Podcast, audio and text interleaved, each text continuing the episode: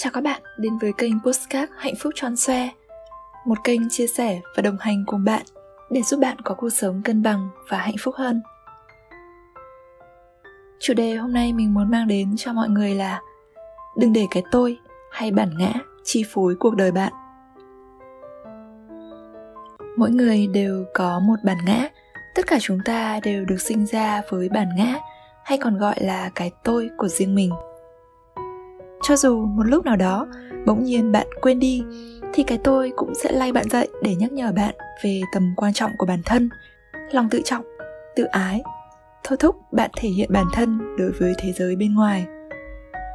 Cái tôi hay còn gọi là bản ngã cũng là suy nghĩ, niềm tin, nhận thức về bản thân là động cơ cho hành động của chúng ta, nhưng xuất phát từ một mong muốn được nổi trội và khác biệt cái tôi của mỗi người cũng khác nhau, phụ thuộc vào hoàn cảnh sống, trải nghiệm, niềm tin, ham muốn hay là thành kiến riêng. Nó ghi nhớ tất cả những trải nghiệm trong quá khứ, liên kết các sự kiện trong quá khứ với những điều đang xảy ra ở hiện tại để dẫn đến những hành động và phản ứng tương ứng. Chúng ta hay lầm tưởng, tính cách hay cách hành xử với bản chất thực sự của mình người xưa thì có câu, giang sơn khó đổi, bản tính khó rời. Nhưng mà có thực sự là như vậy không? Giả sử nếu người xung quanh nhận định bạn là một người nóng tính, bản thân bạn cũng tự miêu tả mình như vậy, thì dần dần bạn sẽ càng trở nên nóng tính hơn. Bởi khi bạn cho rằng đó là con người của bạn rồi, không thể thay đổi được, thì mỗi khi cơn tức giận tràn tới, bạn sẽ dễ dàng chấp nhận để nó bột phát ra rồi tự thanh minh với mình rằng đó là bản chất, con người của tôi. Ai yêu tôi thì sẽ chấp nhận được điều đó. Nhưng thực ra, cái chúng ta tưởng là bản chất ấy lại chỉ là thứ được hình thành nên từ sự học hỏi vô thức mà thôi. Như khi bạn sống trong một gia đình có cha mẹ hay nóng giận, bạn sẽ bắt chước theo một cách vô thức. Hay do một hoàn cảnh áp lực khiến bạn không thể kiềm chế được sự nóng giận và để bột phát nó ra. Hậu quả là những cuộc cãi vã và sau đó, những cách hành xử tương tự như vậy lặp lại, nó hình thành nên thói quen và lâu dần thì trở thành tính cách của bạn. Khi cái tôi của bạn tin vào điều đó, nó sẽ luôn tìm cách để thể hiện ra những cái tính cách này, cái mà nó cho là sự khác biệt của bạn đối với những người xung quanh. Chính vì cái tôi là sự nhận thức và niềm tin về bản thân mà tính cách thì chỉ là tập hợp của những cái thói quen, nên như theo phật giáo thì cái tôi hay bản ngã thực ra chỉ là một ảo ảnh mà thôi, bởi nó không thực sự là bản chất con người của bạn và nó có thể thay đổi theo niềm tin của bạn. Để không bị bản ngã chi phối thì bạn hãy thử xem mình có những cái biểu hiện của cái tôi đang lớn dần như thế này không nhé một trong những đặc điểm của bản ngã hay cái tôi chính là tính sở hữu. Osho thì có câu rằng tình yêu hạnh phúc khi nó có thể cho đi một thứ gì đó. Còn bản ngã hạnh phúc, khi nó có thể lấy đi một thứ gì đó. Cái tôi cá nhân thường đồng hóa bản thân với những gì chúng ta nghĩ là chúng ta đang sở hữu. Ví dụ như vợ chồng, con cái, công việc hay danh tính của mình. Như khi chúng ta nghĩ con cái là của mình là một phần sĩ diện của bản thân, thì sẽ cố gắng ép những đứa trẻ học hành và thành đạt để bố mẹ được vẻ vang hoặc một vài người có nhiều tài sản hay gia đình quyền thế thì đôi khi có tư tưởng, coi thường những người làm công việc vất vả hơn. Cho tới khi phá sản hay thất nghiệp thì có trường hợp tìm đến những cách tiêu cực nhất, bởi vì cảm thấy bản thân không còn giá trị gì nữa. Chính vì cái tôi cao đó khiến chúng ta coi trọng giá trị bản thân mình hơn giá trị của người khác, đồng hóa những thứ mình có với bản thân mình tới khi không còn được sở hữu nữa thì rơi vào trạng thái trống rỗng, không biết mình là ai cả. Nhưng mà thực tế thì trong cuộc đời này, chúng ta không sở hữu bất cứ một thứ gì cả.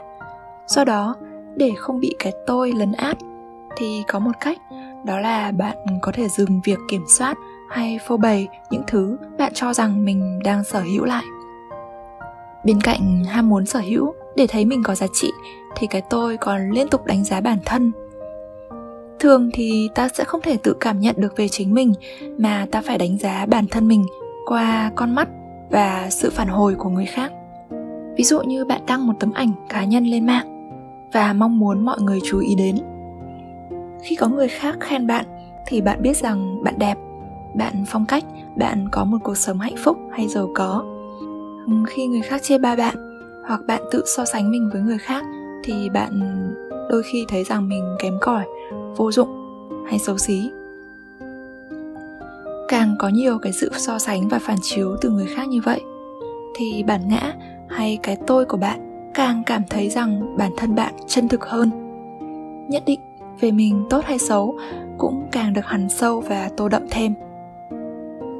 Chính vì vậy mà mọi người thường làm tất cả mọi thứ để xây dựng cũng như là duy trì hình ảnh của bản thân. Có những người phụ nữ, tuy gia đình không hạnh phúc nhưng lại phải cố gắng up ảnh vui vẻ lên mạng xã hội để thể hiện với mọi người cuộc sống vợ chồng đang rất tốt đẹp. Hay có trường hợp bản thân không đủ tiền, nhưng phải vay mượn để khoe một cuộc sống xa hoa thì bản ngã hay cái tôi thực ra không xấu. Nó giúp bảo vệ chúng ta khỏi những điều mà chúng ta cho là nguy hiểm. Nhưng cái tôi sẽ lớn dần khi chúng ta không thể kiềm chế được, mà để nó vượt qua cái ý thức của bản thân. Và cho dù là bản ngã hay tính cách con người thì cũng vẫn luôn có thể thay đổi được bằng cách tự nhận định về bản thân, mà tách mình ra khỏi những cái đánh giá hay so sánh của người khác. Khi so sánh như vậy thì bản ngã càng lớn dần, giá trị bản thân của bạn giảm sút. Từ đó dẫn tới hai trường hợp.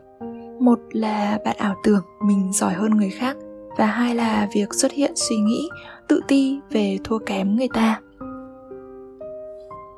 Hãy chấp nhận bản thân ở hiện tại và không chạy theo những cái ảo tưởng về tương lai. Khi đó bạn sẽ biết mình thiếu gì, cần gì để nỗ lực thông qua việc học tập và rèn luyện và cuối cùng là dừng phàn nàn để tập trung vào sự biết ơn. Sự phàn nàn tiêu cực là nguồn gốc dẫn đến cái việc chán ghét bản thân. Mỗi khi bạn cảm thấy tiêu cực về mình thay vì chỉ trích, thì hãy tập trung vào lòng biết ơn. Nếu ai đó chạm vào tự ái của bạn khiến bạn tức giận, hay khi bạn thấy mình có thái độ coi thường hay chán ghét ai đó, thì hãy lấy giấy ra và viết hết xuống. Nếu ai đó chê bai ngoại hình của bạn khiến bạn tức giận. Hãy viết xuống xem bạn đang tức giận về điều gì. Sau đó tập trung vào việc bạn biết ơn cơ thể này đã luôn khỏe mạnh để giúp mình có được những trải nghiệm cuộc sống tuyệt vời. Nếu giả sử bạn nhận thấy bạn có thái độ coi thường với người phục vụ, thì hãy đảo lại suy nghĩ rằng mình rất biết ơn những con người đã vất vả để mang tới cho mình những cái bữa ăn ngon. Viết nó ra là cách bạn có thời gian để suy nghĩ và chấn tĩnh lại, để bạn quay lại với sự kiểm soát cái tôi đang dâng cao. Khi bạn bắt đầu chú ý tới nó, là lúc bạn bắt đầu có sự chuyển biến tốt hơn rồi. Cảm ơn các bạn đã lắng nghe postcard hôm nay. Hẹn gặp lại mọi người trong những nội dung tiếp theo nhé.